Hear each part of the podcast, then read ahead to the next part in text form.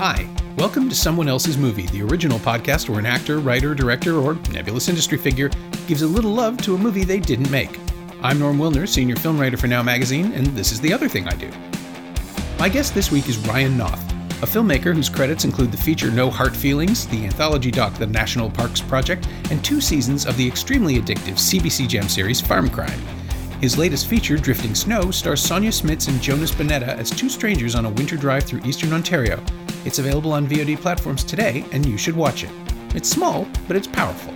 And to that end, Ryan picked another small, powerful film about a road trip, Old Joy, Kelly Reichardt's 2006 breakout starring Daniel London and Will Oldham as Mark and Kurt, two old friends going to visit a hot spring outside of Portland. They haven't seen each other in a while. Mark settled down and Kurt didn't, but they're hoping to reconnect. They drive out to the country, they walk around, they find the spring, they come back. That's the whole movie. But there's another story playing out underneath, and it's the reason Old Joy never really leaves you once you see it. We discuss that. This is someone else's movie. I can't actually remember where I watched Old Joy. And it's so old that I was wondering if it was on DVD. Okay. Do you know what I mean? Like, Yeah. um, because I don't think it was in a theater. I don't remember what festivals. I don't. Did it play TIFF or was it like a? I don't know that it did. I don't think I'd even heard of it until I saw it at home. Yeah. Uh, Okay. they sent me a DVD because it was it was playing at the Bloor in 2006 in the fall of 2006, and I know this because I went and looked at my review to make sure. Yeah. Uh, Yeah. And that was absolutely the first time I'd ever heard of it. I I had, I think I had known of River of River of Grass, but I hadn't seen it at that point. Yeah. Um, so it was just a total discovery to me. So so you had much the same experience. It just Yeah. I, the the feeling I remember having about watching Old Joy was it, it was just like a dream that just passed through my my head, which I guess is what you can say about your favorite movie anytime, really. But like it was only like 75 minutes. It had that Yo La Tengo score uh, at times, and it was like a road trip and just drifting through the Pacific Northwest and like so kind of like hazy and smoky and like it just it just felt like the next day I could barely pick out the details and remember it, but like it's something that washed over me and just kind of like really left an imprint, you know, like, um, and, and I think I might have seen Wendy and Lucy first at a festival and Okay. then had rented Old Joy because I, I liked Reichardt stuff, but, um, I just remember like, it wasn't even something that left a great impression. It just like stayed with me over, over time. And I just kept going back to it like every few years. And, um, and just like um, being amazed that like how little there is in the film that is is like um super like powerful or in your face but like how as a combination all the little details just make it like a really powerful and moving experience I always come back to the idea of the soap bubble. And I think I've mentioned it somewhere just fairly recently, maybe in another episode of the podcast. And I've recorded these out of order so much that I have no idea which one went where. But the the sense that you're watching something so delicate and so perfect that could burst at any moment, and it contains this whole universe, this this wonderful immersive reality of you know two people and a dog and the outside, and that's Yeah. it. And Yeah. you don't need you really don't need the backstory the sense that something went wrong between them just hovers for almost the entire length of the film yeah whatever it was doesn't really matter clearly you know like nobody killed anybody and nobody slept with anybody it's just something that happened to drive these two people on different on divergent paths yeah and that's the other thing about it that stunned me when i saw it was yeah it's just a tone poem about getting older. Like, yeah there are no insights there are no great Yeah. revelations but it touches people yeah. at just the right point. I guess i'm trying to figure it out. I must have been 38 when i saw it. Okay yeah. Um and it came at exactly the right point. Like, yeah. it just it just felt so it not that it was speaking directly to me but that it was understanding me while i was watching it which is a weird thing to feel but yeah. that's how her movies land with me. Totally and i see this now in hindsight of the rest of her career uh, as a really good companion piece to first cow. Um, okay yeah yeah. because they're both set in the forest they're both two guys and they're both kind of going like an alternative lifestyle or you know approach and jon raymond the writer mm-hmm. uh, is the writer of both, and originally wrote them as novels. And I actually met Jon because uh, I was so obsessed with like these first two films. I was out west, and I tracked him down, and I was like, "Can I just have a coffee with you?" And um, he was kind enough to meet me for a coffee, and and we sort of stayed in touch over email. And like basically every film that comes out, I'm like, "This is genius, great job," you know. um, but uh, um, the short story that this is based on is like um, has a much more defined ending. Oh yeah, and and like it's also very much more from one character's perspective than the others. So what I really like about the film is that you just feel like you're constantly drifting between the two guys, perspective wise and or point of view, but also like you get you almost feel like you're with the dog at one point, or like you're just kind of like just like this almost documentary fly on the wall.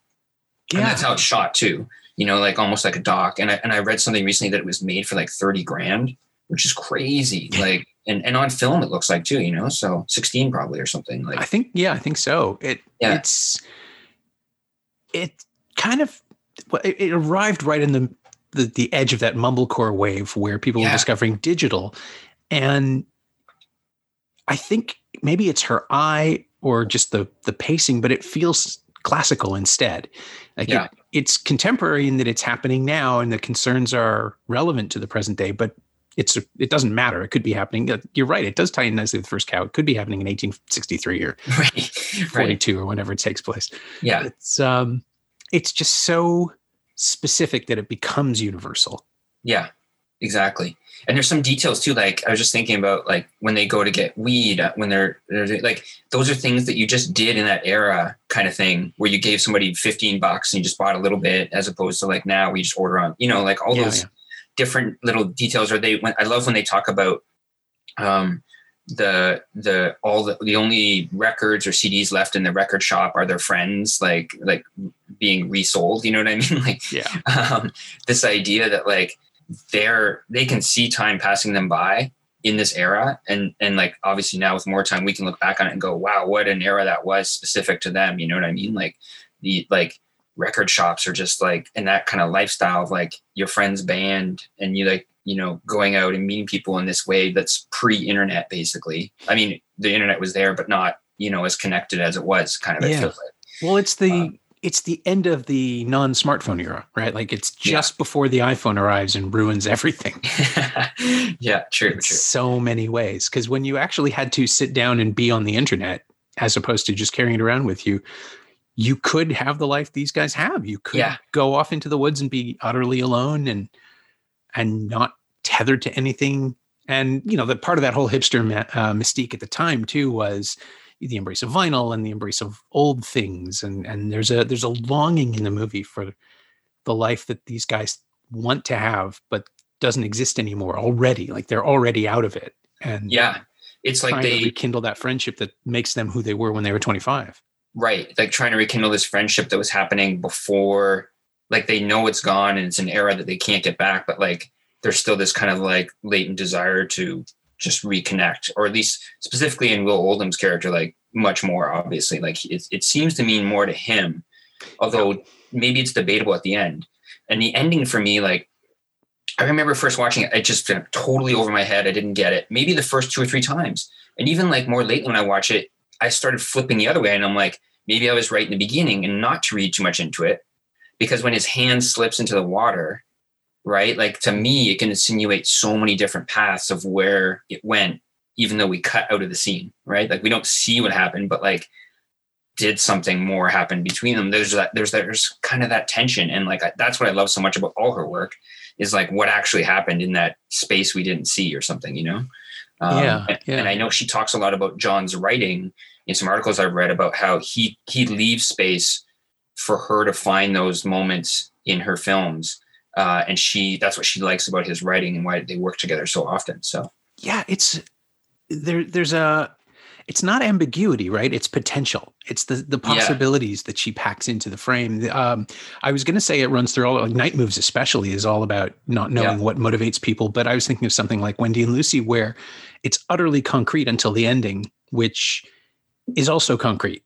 Yeah. we, we know how the movie ends but wendy doesn't right and that's what's so heartbreaking yeah like i think so she true. she believes what she's saying yeah and we know it's not going to happen Yeah, yeah, yeah. And, and Old Never- Joy. Wow, I never thought of it that way. That's so harsh. Yeah, it's oh true. God, yeah. No, I saw that. Um, the one time I went to Cannes Yeah. uh, was 2008, and Wendy and Lucy was there, and I had to go be alone for an hour. I had, you know, because I had lost a yellow lab Oh. a year and a half earlier, and it's just like wow. no one can talk to me. I have. It was the last movie I saw on the second or third day, I think, and I just I had to go walk around the the Mediterranean Oh, uh, coast by myself for an hour at like 11:30 in the, uh, the French I night. I saw Wendy and Lucy in Rotterdam. So it must have been the same year or Yeah. the year after, well, the, the cycle after, whatever. But, um, and yeah, th- and then I remember we had to rush to a party right after because like I had a film there and stuff. And so it was like, wow, like my, my whole mind, half my mind was just like thinking about that while I was at this party trying to like talk to people. And, you know, I just couldn't, couldn't let it go. It was so strong. It was just incredible. Yeah. Um, oh no, but- she's, such a remarkable filmmaker. yeah. I'm sorry, you're about to say. No, no, no. Uh, just like I'm kind of watching it as we're talking, just like playing it in the background, and you know, just amazed at like again this the way they communicate without um like without the internet, but like to the point that he has to go get them, and he's not there. He's not. He's wait, he waits on the porch for him, and then Kurt is like. Uh, oh, why don't we take your car? Because basically, I'm living out of my car, my van, or whatever. Like, it's just so, and it's so Pacific Northwest in that era to me. Like, the van has all these stickers on it and stuff and like it's just and and he's just putting a TV into the van for some reason you know he just why did he get a TV like you know he's living in his van like it doesn't none of it seems to make sense but in a weird way I think that uh is it Daniel London uh Daniel Yes. Yeah. yeah I, what's his character's name I can't remember. Mark. Mark Mark yeah and Mark and Kurt. Yeah. like he totally wants to be brought on this adventure it feels like you know the whole time he wants to like slip back away from the kind of like misleading opening which is like with his wife and the meditation bell and him being at home and trying to like have this domestic sphere but that it keeps getting kind of broken by like a blender or like the phone call or all these things Yeah. and you know he wants to go on this trip but i think he also kind of it feels like he kind of wants to be in that world that Kurt is straddling a bit, even though obviously like it's it's a dangerous path to go down because Kurt is pretty much homeless. You know what I mean? Like, um, but there's like that allu- allure or of like we can just get on the road and go to the forest and everything will be okay because there's a hot spring and like we're dudes and we'll just have a great time. You know, like so, yeah. Um, yeah, that Kerouac illusion of freedom that, you know, nobody be like Kerouac didn't manage it. Nobody does that. Nobody Yeah. does it successfully, but but yeah, he wants to Mark wants to fool himself into thinking Kurt has it right. And Yeah. maybe Kurt desperately needs Mark's approval. Even though, I mean, th- there's this thing that Oldham does where he's just out of sync with everything around him. yeah. It's like he's he waits a little too long before he talks. He thinks like he's so lost in his own head that his his posture isn't right sometimes that you can just sort of feel him forget to pose him, himself and it's all it's clearly acted it's conscious it's it's a performance but it's remarkable in how fluid it is and how it sort of permeates everything he does and and the like the van becomes an extension of that and just the sort of this lack of attention to detail that he has Mhm. where oh the hot springs this way and and they get Yeah. there. He's not wrong. Yeah, yeah, but it doesn't feel like he doesn't feel like he's a confident person in his own life like he's in in any kind of control of it. Yeah, and that is is weird and unsettling to watch in a movie right? Because you just keep bracing yourself for something to go terribly terribly wrong. And, and i think the the most tense the film ever gets is when somebody raises his voice for a second. It's just Yeah. not that movie. But Yeah. there's this sense of of of seething something yeah. that's missing between the two of them. And are they trying to plug it back in? Are they trying to figure that out? Or is it just something that they'll never talk about? Like this Yeah. unacknowledged tension that runs through their entire lives Yeah, and like I feel like watching it too. Just looking at some images of you know Mark driving, obviously his his vehicle, but like if you think of it as you're the viewer and you're you're with Mark, and this guy's taking you on this ride, but doesn't really know where he's going. It's Yeah. the same thing as the movie, kind of like it just kind of goes, and then like it gets figured out in the end, and you just kind of roll with it. And I mean, I guess that's that's what Reichardt's movies kind of are. Like you have a general idea of like where it might be going, but like it's almost irrelevant if I told you like a Reichardt movie starts at A and ends at B because like it's all the stuff in between that is like the interesting stuff. You know what I mean? So yeah, yeah. um, and that I don't even like. I, it's so hard for me to fathom as a filmmaker, like how her and and Raymond are able to create those worlds where it's like there's it's like you said it's the specifics the detail of the era of the characters and of their lives their context are so sharp but they're not like overly like dramatized you know what i mean? Um, they're just like imbued in the characters. And mark has this kind of sense of like not dread but like it, is he is kurt going to do something crazy at any moment almost? You know what i mean? Like is Yeah. going to throw him off or something like that? Um, apprehension right? Like, Yeah. he's, he's braced and we can feel it. We Yeah. can sort of it reads through his shoulders it reads through his body in a in an unnerving way. Um the the the uk box set that i was playing with earlier has uh, an essay in there by larry fessenden uh, Hmm. who's her, her frequent producer Yeah. and occasional co-star and um he mentions that there's a hint of a potential of psychosexual murder and it's just like that's exactly right that's exactly Wow. what that is yeah but I think if you mentioned it to either character, they'd be horrified Yeah, totally. Yeah, yeah, because that's not who they are. And Yeah. it's this the contrast between how you know how Kurt obviously sees himself and and how Mark sees him and how and how Mark wants to see Mark and how how you know the person he wants to be isn't the person he is yeah, or vice versa. And I'm not sure which, but yeah, each of them like would really be happy being the other person for a while, or at least they think they would.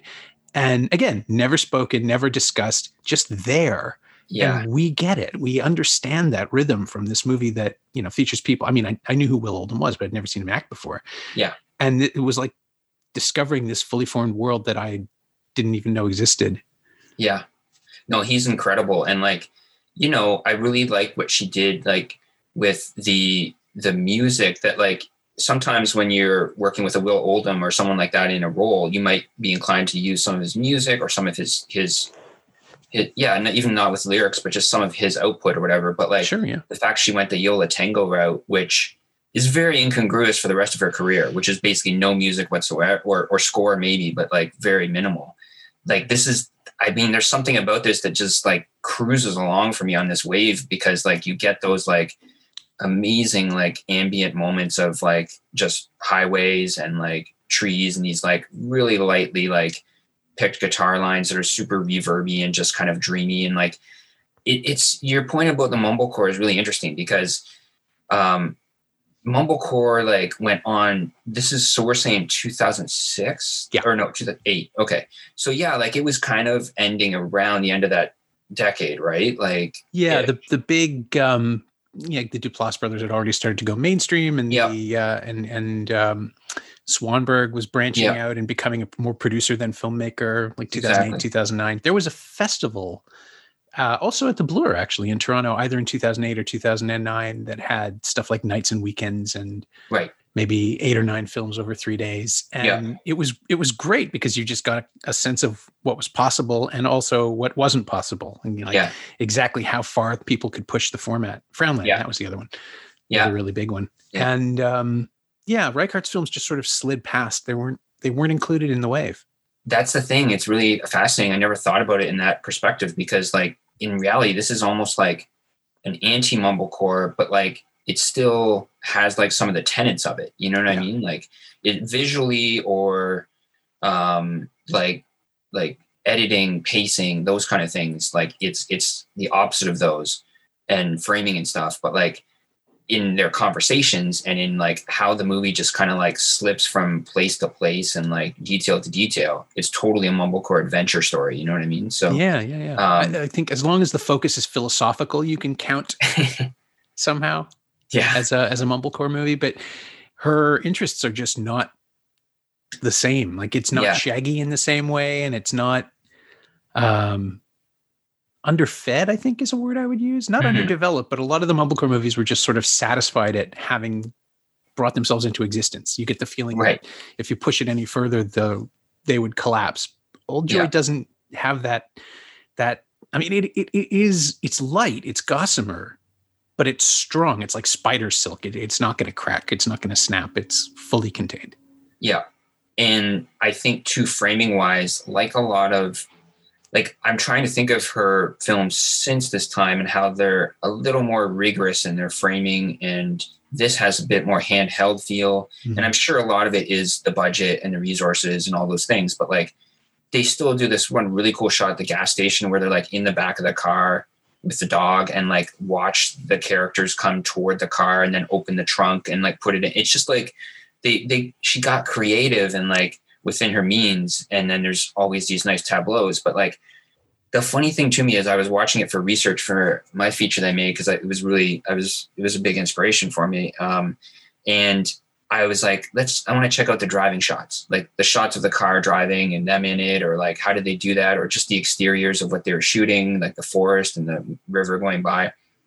And like a lot of them are not good, like qualitatively, like or quant- qualitatively, yeah, on their own they're just like not great shots, you know, like they're they're shaky and they're like off kilter and like you know I, I, like it's it's very strange from a production point of view that they're they're not ideal shots in a way but like the, they're in this movie that it somehow as as a sum of its parts just doesn't matter. It's just like you can't pinpoint and say yeah that shot's not great you know like the movie sucks or like this thing like it's just the whole world is like that vibe. And i don't know like that's to me that's kind of the greatest achievement of the movie is like like you you can almost watch any frame and go yeah that's that's a nice frame. That's a nice shot. That's a nice line of dialogue. That's a nice whatever you know?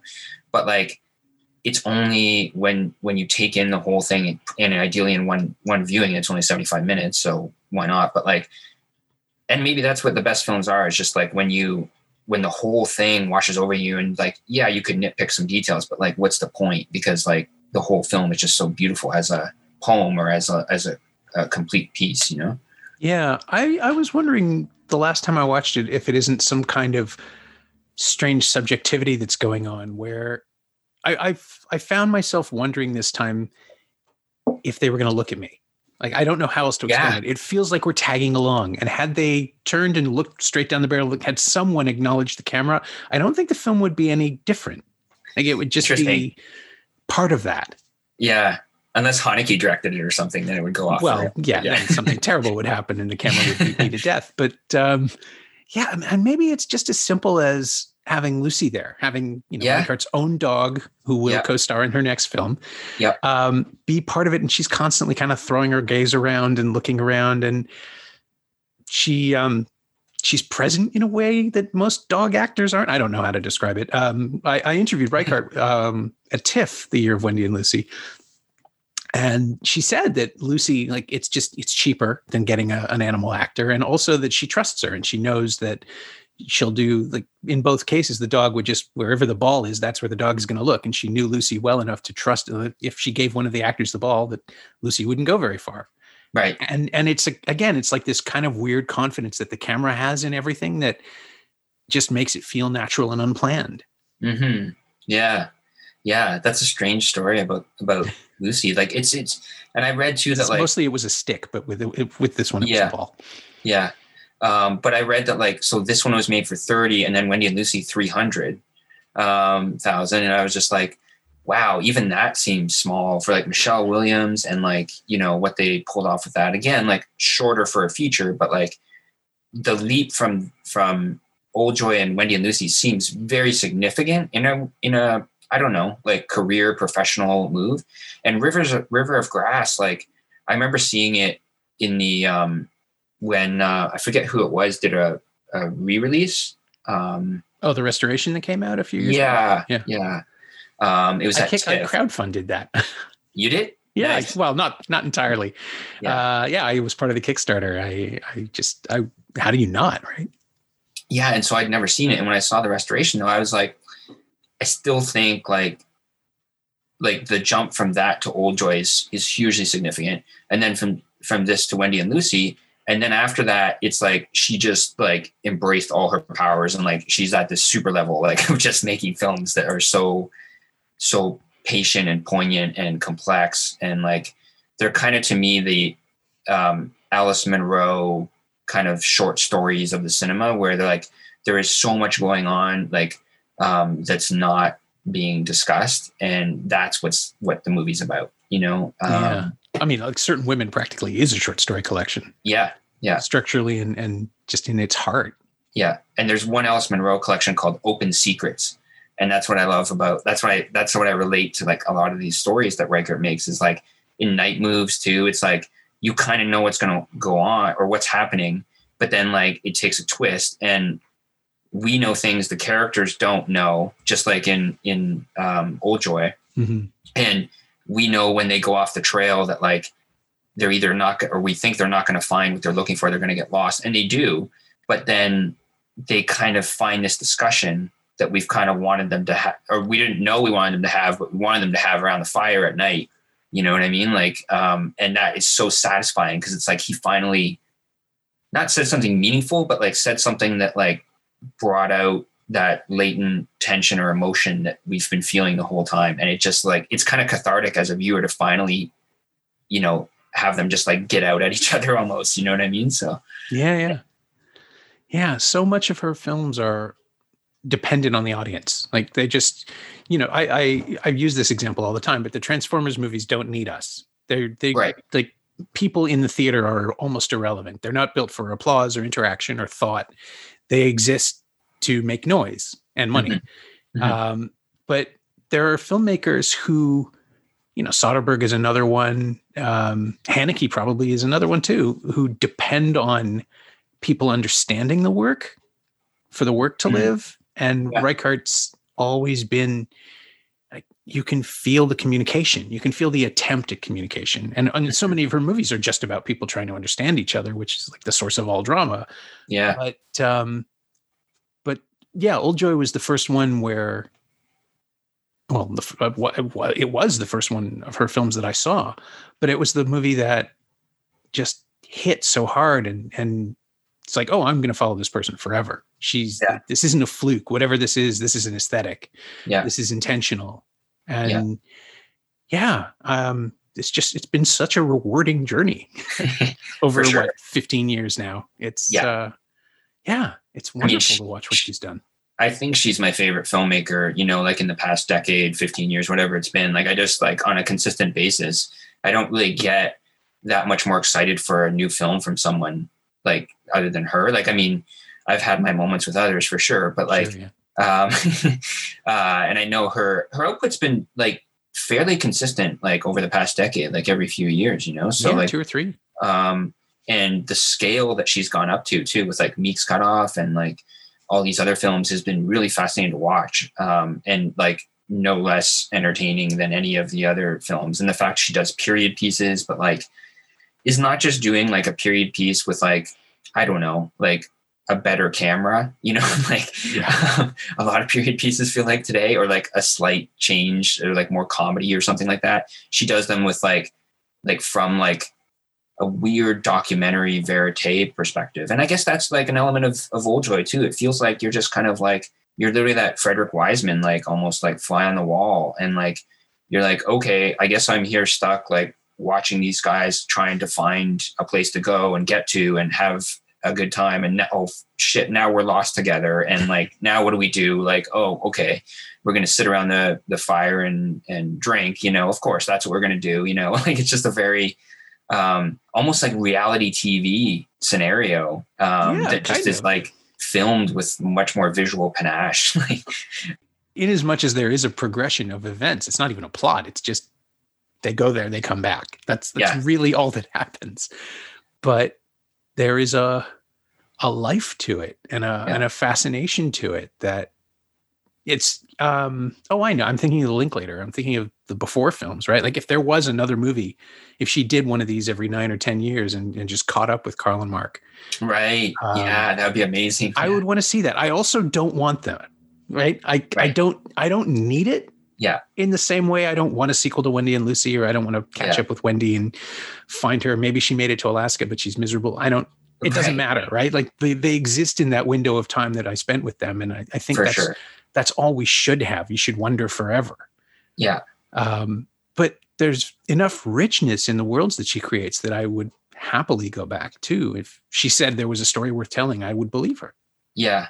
And interestingly, in the short story at the end of it, so at the end of this movie, which like is always really hard to remember what happens, Yeah. like the actual final shots, and like there's really not much. That's the thing. No, he's- Um, Mark goes So- home.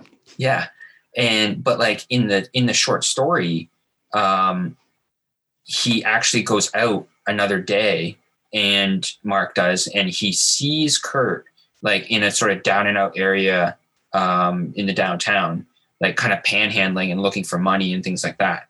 And instead of going to him or saying anything or letting him letting Kurt see him, he just kind of like drives away and it, it, it kind of has the same effect and when you're reading it the, the short story is much more about mark's perspective or from mark's perspective Mhm. so that makes more sense in a, in a way at the end um, and it's it's fascinating to me that in the movie they didn't even try and go for some kind of like i mean classic Reichardt, but they didn't try and go for a, some kind of more definitive ending of some kind you know like it's just completely wide open so yeah. yeah. But that's her thing. i know mean, the the closest she's come to a I mean, I uh, well, you know, we talked about Wendy and Lucy having a pretty clear ending for the audience, but I was going to say something like uh, Night Moves, which is kind of direct. We we the story has a deliberate end, even Yeah. if it's not the end of a character's story. right Um, but that's the, the one time she sort of moved into genre almost and, and tried to acknowledge thriller mechanics, but it's so clear that's not where her interest lies. yeah Um, not to the detriment of the movie either, which I find fascinating. It's just this great argument between telling a paranoia movie story and telling a Kelly Reichardt story. yeah And just like, no, I think I'm gonna I'm gonna go this way because that's where I go. And I I love the fact that she didn't really try to bend to fit the material. Uh, although I will say that the audience I saw it with at TIFF that year was incredibly unsatisfied with it, and Yeah. they wanted justice. And it's like that is not what she's about. Yeah, I think Night Moves is underrated, and and because I remember on first viewing too, I was like, I don't know, like this is, and then I, watched it again, and I was like, wow, this is actually really good, and I didn't realize how good it is, like at the first viewing. So I think it's going to have a, a sort of comeback in her. I don't know because I, I remember it getting kind of like not negative, but like not great critical response, and like being this like people saying it's a weird mashup, which it is, but like I think it's actually really fascinating, and like you know Eisenberg is whatever, but like he still has his moments in it too, like that are really yeah. good. So yeah, um, I think it's yeah, it, it's kind of been forgotten. I mean, because she makes so much good stuff, Yeah. it's hard to like just quibble with any of it. But yeah, um, Well, and her, you know, and it is sort of the odd man out in her filmography too. Yeah. It's just it doesn't feel like one of her movies until you watch it the second time and you realize it's exactly like everything else she's ever made. Yeah. It just it's just darker and meaner. Yeah, like I always remember from my second viewing is when he reaches down and touches the dead deer in the beginning, like that's on the side of the road, and then like pushes it over the edge, and it's just like that's like only a Reichardt moment. Like that's not like whatever they're trying to genreify it or bend it. Like that's like her putting that in there because like it's amazing and it like says so much about him and like what he's going to go through. And so, um, yeah, I'm uh, I'm wondering about um, in Old Joy here. So I feel like we should discuss the ending more. Sure, we can if you want. because I want to know. So before I say anything, I want to know like what you like. Where does your mind go with that ending, or like not the ending, but like the I guess the sort of pre-ending, technically the uh, the the sauna scene or the bath scene, and what happens there, which to me is the climax, I guess, of the film. Like, what's your interpretation, and did it change from first viewing to, you know, repeated? Oh, viewings? I wonder. I I don't think it's ever.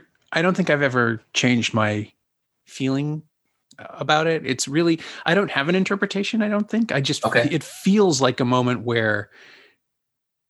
Again, like there's a potential for something, and maybe it's violence, and maybe it's not. right. And I just. I think the fact that neither of them can articulate what it is that might be happening yeah. is the point to me. Right. It's that I, Right. you know, it's it's. I don't know if it's an attraction. I don't know if like you get the sense that maybe this has happened before, and this is why they haven't seen each other in so long. Whatever this energy is, whatever it is going on, like is is Kurt attracted to Mark? Is he has he tried this before?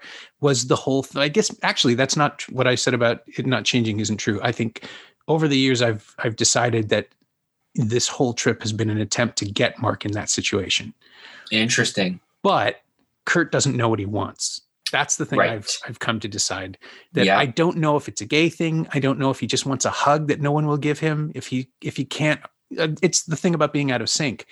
I don't think he knows how to express whatever it is he wants, hmm and that is what freaks Mark out. And I suspect that's exactly how it went the last time.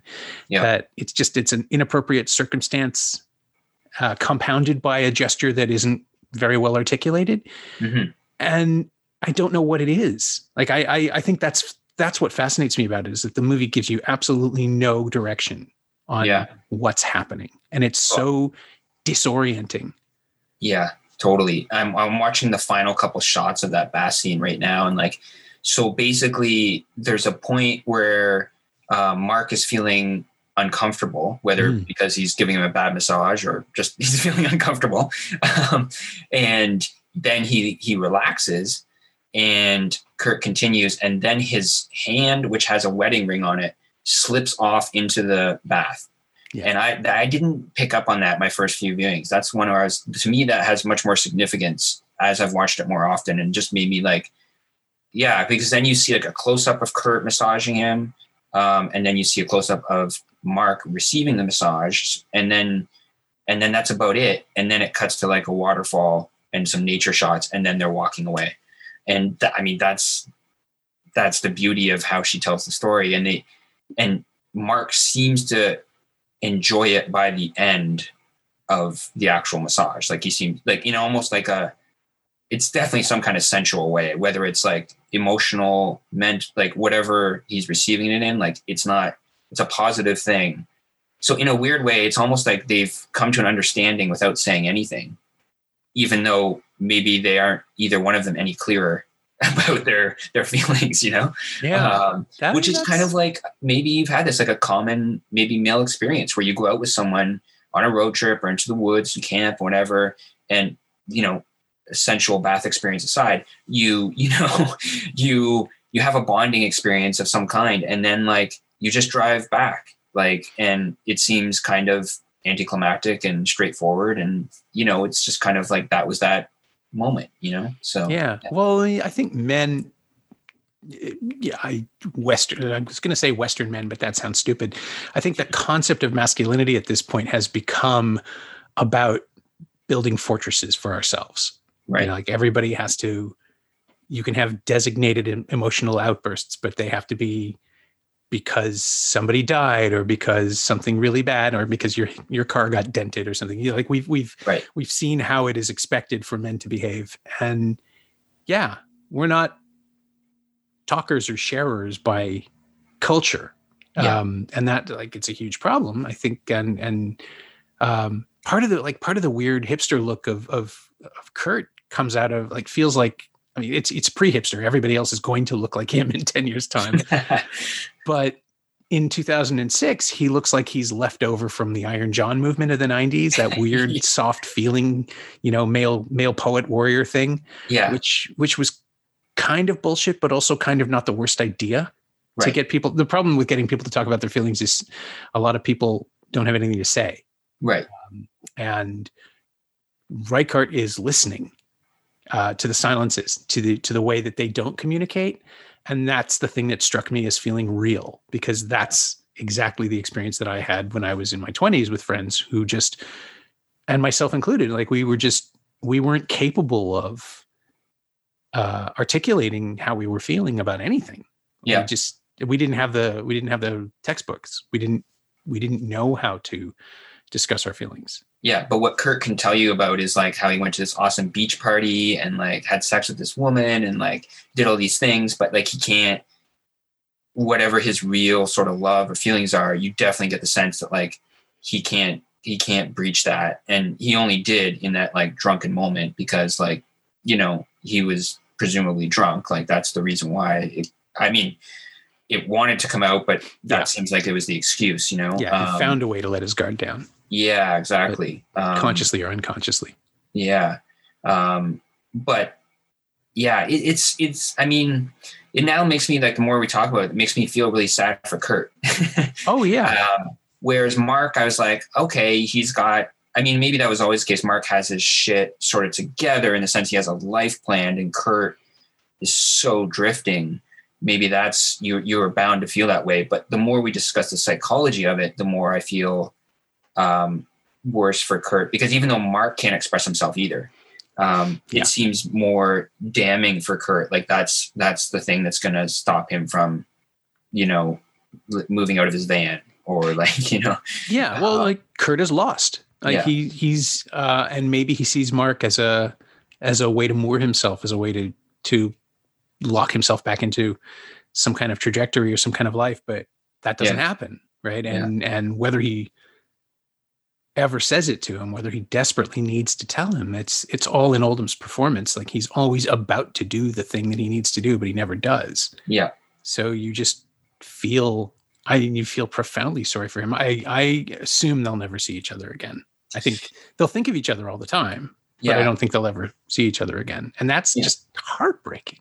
yeah yeah even though we only spent 24 hours with them you know what i mean? Like in a car going to a hot spring like when you're like oh this is heartbreaking. They'll never see each other again. It's like the relationship we saw with them was complex. It was not easy. It was they had fun but like they also like got lost and didn't you know like it wasn't like a, it's like we're putting so much uh not faith but like some kind of belief in this relationship they have and Yeah. we're only with them for 24 hours you know so Yeah. There's a there's a Sinead O'Connor song on one of her early albums called "This Is the Last Day of Our Acquaintance," and it's a breakup song, but it's angry. This isn't Yeah. like this isn't angry, but that title would have been absolutely perfect for this movie. Right. Yeah. Sure. um, and I, I think again it's it's a movie that has this incredible wisdom about what it's showing us the characters don't know like wendy at the end of wendy and lucy they don't know where their futures are going but we can tell and the movie knows it and it's feeling like it's its heart is breaking for them hmm maybe that's part of the observer thing too like we just you're you you have no choice by the end of the movie but to feel the way Reichardt feels about them Yeah. You know, I'm just thinking too. Like, I mean, do all the characters in Reichardt's movie like go their separate ways at the end? It almost feels like it. well Meek's Cutoff leaves everybody lost Yeah. So but they're gonna make a like, could- decision to go and probably go different ways. You know what I mean? Like, I oh, the, know. the party will splinter off. I just assume Yeah. they're all like they're, they're going to die around the next Yeah. mountain. sure. Uh, that we're we like we've been watching the Donner Party. We just didn't know it. yeah. Um, but like, even Meek's is all about um, going, deciding whether you're going to go your own way. You know what I mean? Yeah, it's yeah, yeah. like, they're at the pioneers. almost every movie, people separate, right? Yeah, I think certain women has an ambiguity to a Yeah. couple of characters, but yeah. they're they're on their own trajectories. Certainly by the end of it. Yeah. To the point, like, um, I forget her name, but when she drives her truck off the road near the end of uh, certain women, uh, and it just like literally goes through a fence, you know, like it's like she can't control like the fact that she's separating from this person she loves uh, Yeah, um, in it. So like, wow, I never really realized that. That like I, almost as a dramatic strategy, the characters come together in the beginning and then basically are forced apart by the end of it. Whether it's Wendy and Lucy or you know these guys and um, and this is interesting too because you know she hasn't really made not that she needs to, but like this is the film about kind of guys that she made. You know what I mean? Like Mhm. and she like nailed it so hard to me. But like um, after that, it's kind of like I don't know what her motivation is, obviously, but like it, it's like she just did that, and it's like this, like she just painted it with like a perfect bru- few brushstrokes. You know, it's like she almost doesn't have to ever say anything again about men or something. You know what I mean? Like, um, not that she doesn't in her other works, either by their absence or by who they are, but like yeah. Obviously the folk, the protagonists in her other movies are all fe- generally female. So yeah. Well, except for First Cow, right? First Cow, yeah. 15 years later, she's revisited it with Yeah. a Yeah. story about two men. But even that relationship is, I mean, just by, by virtue of taking place in the 19th century, it can't be the same as as the the masculinity of Old Joy. yes, exactly. Yeah, it's much more formal and and reserved in its. And plus, Yeah. we're seeing the beginning of a friendship rather than the end. exactly. Although maybe And that's although- why. They also part ways at the end of that too. Yeah, yeah. So um, we see the beginning, I guess, and the end. And that's, you know, and then another interesting thing is just like the time. Like this movie is like 24, 48 hours, whatever it is. Um, Wendy and Lucy is maybe 72 hours or something like that, like the time so, of the yeah. movie. Two nights And- go by. Yeah. And then like even then Meek's, I guess, is like a contained week or whatever. It's almost like everyone got a bit longer or something like that. and the first cow is like a, a, bit more extensive amount of time that you can actually see the start of a relation, a friendship, and the end of it in the same movie. Um, but it's it's really curious to me how Old Joy is like is yeah just that very contained sense of time. And it, it maybe that's what makes it feel so fleeting. You know what i mean? That like you you literally feel like you're with them even though you're obviously not for like every minute of that day or time they spend together you know yeah well it's the it's the linklater thing right like the 24 yeah. hours or six hours or 10 hours that take place in the before movies or some of his other yeah. films there is something really compelling about limiting the window of a film uh, mm-hmm. I just saw. What did I just see that was takes place over the course of a day? Oh, I revisited True Crime for podcast like it's 1999, the, the Clint Eastwood film, which takes place okay. over 24 hours and is just the slackest, slowest paced clockwork thriller. And it just they're like someone's going to die at midnight and it has no intensity at all. And the time it takes to, to tell its story feels like you're spending a full day with them but not in the right way. Right. Um, but yeah in the right hands that kind of limitation becomes an incredible strength. Mm-hmm. Um, and and Reichardt obviously knew how she could do it, right? Like she could pace it properly and she could do it gently enough that it does feel like that much time is going by, even though yeah, you know, it's shorter than almost any other feature. Yeah. Yeah. Like I read it was a 20 page short story, a 50 page treatment or, or script, mm-hmm. and then a 75 minute finished film, which makes sense. Cause it's like, even as a script, like what are you actually going to write? Like there's dialogue, but like the scenes themselves are, are pretty sparse. You know what I mean? Like there's not a lot of description or not a lot of. Um, oh yeah, no. Entire action. scenes are you know they walk further. Yeah, uh, and that's fine. It works beautifully. Yeah. The the longers of the film are again for a movie this short. The idea that it is so gentle and and exquisitely paced is kind of striking. Yeah, and it gets quieter too, right? Like it, they're talking more, and then by the time they get to the hot springs and after, it's virtually like not silent, but like you know what I mean? Like it's yeah, yeah. Um, what do you, one other thing I always wondered about was the the radio in the car. Do you know much about this? No. It was it's from like an American government uh, news broadcast or something like that. Oh, okay. So it's kind of got a political bent to it. And they're just kind of like, it actually always annoys me when I hear it because I'm like, they're just like yammering on about like some like, I don't know, conservative agenda thing or something like that, you know, on the radio. And it just seems like so odd that it got placed in this movie like on purpose and that these guys I guess they're listening to it or it's just on the radio in the background. I didn't I didn't get the sense they were actually paying attention to it. But like early on when they're driving out and you see some visuals of the exteriors and stuff, I guess it kind of just helps set the era, the milieu, you know, like the that these are hippies, but they're still in this other world that is kind of around them, you know, like yeah, um, I, I, just assumed it was a commentary on the fact that it is like Bush's America. That it is, it's not going right. to allow for the kind of life that that Kurt wants. That yeah. he is trying to get to something that doesn't exist anymore. And yeah. maybe Mark, being, you know, a future family man, has. I, I, was trying to figure out if we were being prepped to see him as a sellout, but I don't think that's the case either. I don't think he's yeah. abandoned anything.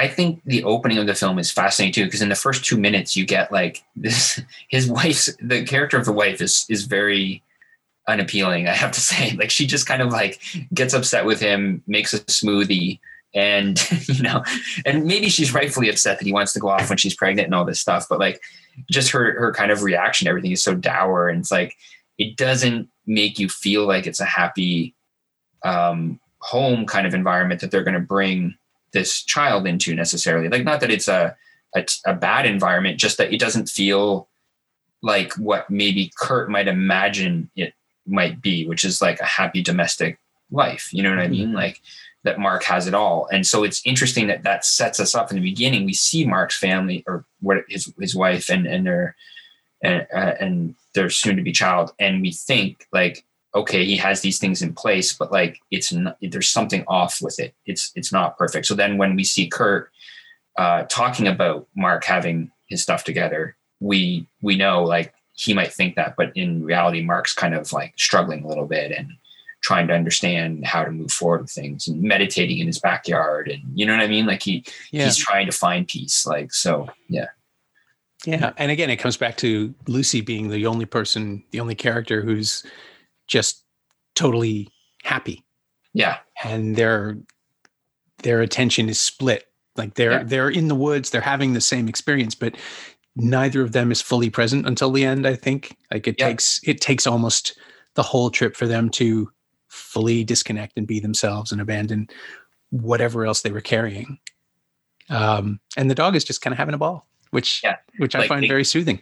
They yeah, for sure. They get that uh, cozy cup thing and they like toss it back and forth and they just give it to Lucy and she goes to town on it because she's like so happy to have this thing. You know, it's useless. Yeah, exactly. but uh, yeah.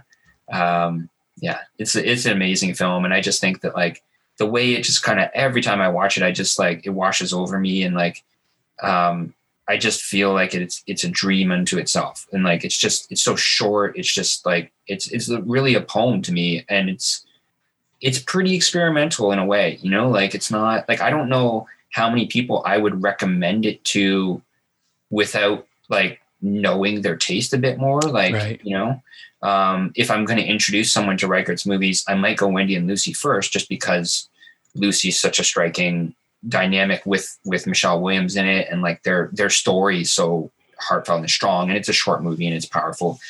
But like Old Joy to me is the one that I'm like, like if you have sort of the patience, I guess you need to kind of watch it in a way. I feel like um, you'll be so rewarded. But like it's only it, it's it's like I'd only recommend it to people who I um, I was gonna say really like, but like who no, I, no, no, I get it. Like, who I, am you're going to appreciate this. You're going to try to appreciate this. You know what I mean? Like, yeah, no, it's it's the third date movie. Like it's yeah. the movie. It's the movie you try for on the third date, right? to see if they get if they really get it, and if they get it, then they get you. What's the first or second date movie then? Ah, something simple, genre picture, yeah. you know, something, something. Yeah, yeah, something everybody can get behind. But then you test them with the old joy on the third day, is what you're saying. well, you just not test them exactly, but you offer it. You want to right see if they respond to it. Yeah, yeah, yeah. Um, it's just one of those things that yeah, this is special to me and I, I'm trusting you with it. Yeah. It's like if you're making a place for someone and, and you'd be like, oh, I, I want to put this on because it means a lot to me, but I'm scared it might not mean something to you. yeah. So, yeah. yeah. exactly. It's one of those movies I wouldn't watch with anybody. Yeah you just give it to them and have them go away and watch it and come back later with a report. Yeah, exactly.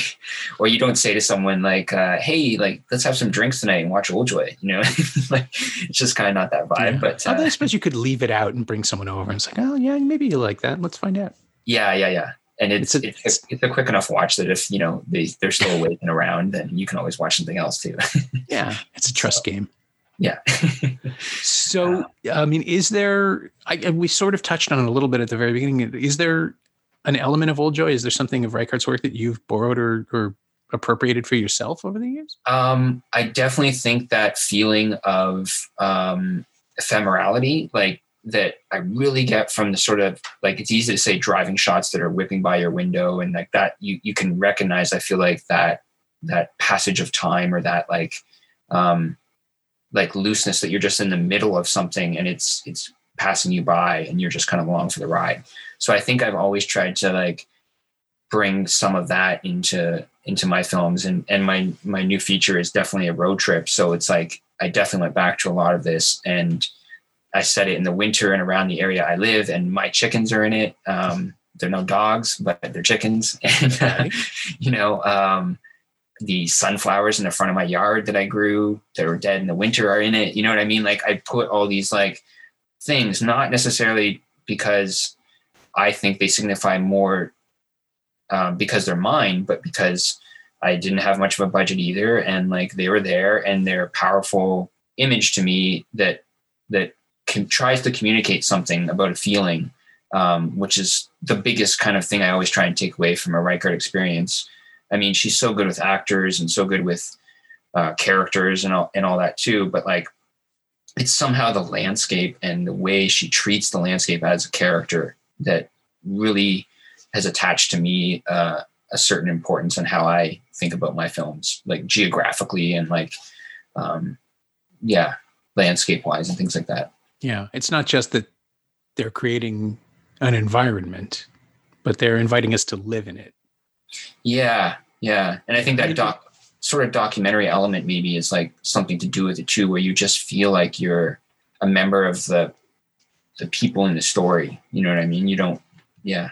Yeah. Well, I mean, you know, your uh, No Heart Feelings 10 years yeah. ago was shot in like on my block. So yeah. I keep looking. I, I was like watching it. I realized I was kind of looking for myself in the corners. Right. And then I realized that sort of wasn't the point, but it kind well, of is. Right. Yeah. Like and I remember we, there's a shot in it of like the AGO, the front, the front Gehry, like uh, swoop still being under construction with like mm-hmm. wood. It's not finished. And I'm always, was always really happy we had that. Cause I was like, this is like a detail about the city that like will forever be finished. And here's like a little glimpse of it that's like not quite there yet or like you know like i always wanted to shoot it like rotate this because like i was like it's on queen and like five years from now it won't be there and like it, of course it's not there anymore you know it moved somewhere or like you know these little things that moved around um, i always kind of wanted to like capture them and document them as something and because my new film has been delayed um, I know that that's happened here now too. Like, um, so there's a Sir John A statue in Picton that you know oh. um, was there, but like kind of under construction around it when I shot, and um, now it's like been painted and like you know like people have have done their thing to it, you know, like and so just seeing I love when I can capture something that it changes over time if it's just part of the landscape, but it's part of the fabric, I guess, to me of that community or that space or something like that. So yeah. Yeah and then 20 years later your characters can revisit it and do the before thing.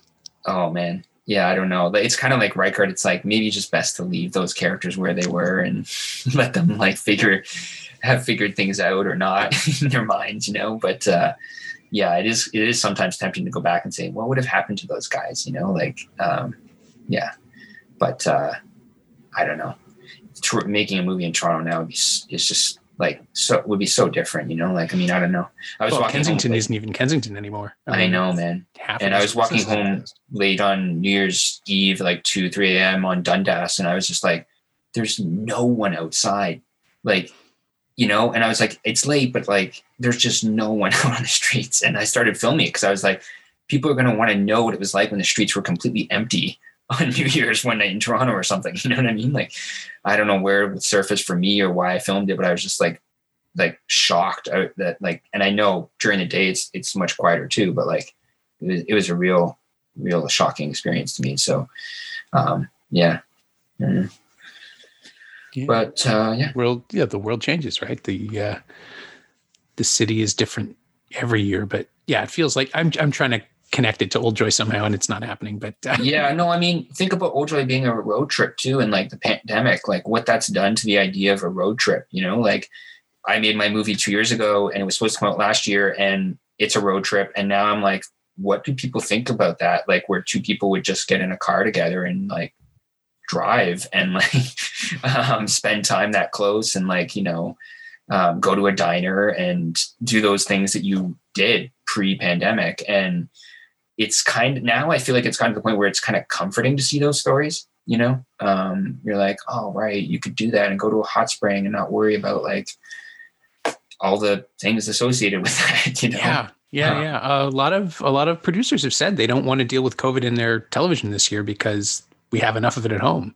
Right. Um, which I find fascinating. The idea that there will be uh, entire seasons of television produced now that deny reality, like that actively right. don't acknowledge where still like there's a show called The Unicorn with Walton Goggins and, and Michaela Watkins. And all of a sudden this year there's been a lot more outside stuff. And it's just it's this casual little thing. There's they're not acknowledging the pandemic, but they're shooting outside in a way they didn't in the first season. And it yeah. just makes me wonder what other weird little tweaks we're gonna see 10 mm-hmm. years down the road and watch something find a rerun of something or just find something on on Netflix and go, oh my God, this was made that year. Yeah it's and trying I, so hard not to acknowledge it. Yeah, and when I even when I watch Bridgerton or like some of those shows, I'm like, man, this is so like over the top, like from a production point of view. Like you know, like I think about it as a like COVID thing. Like it would cost so much to make this because of the condition. Like I think about yeah, like yeah, yeah, you know, um, whereas I ne- I wouldn't think about those things before, and I'm like, oh, it's just kind of extravagant. Like they wasted this money on a period giant set and all this, you know, and I'm like, but um, that's just the uh, the cheap doc filmmaker in me like getting it probably so um, yeah My thanks to Ryan Noth, whose second feature, Drifting Snow, is now available to rent or buy on VOD platforms across North America. You should watch it, it's pretty good.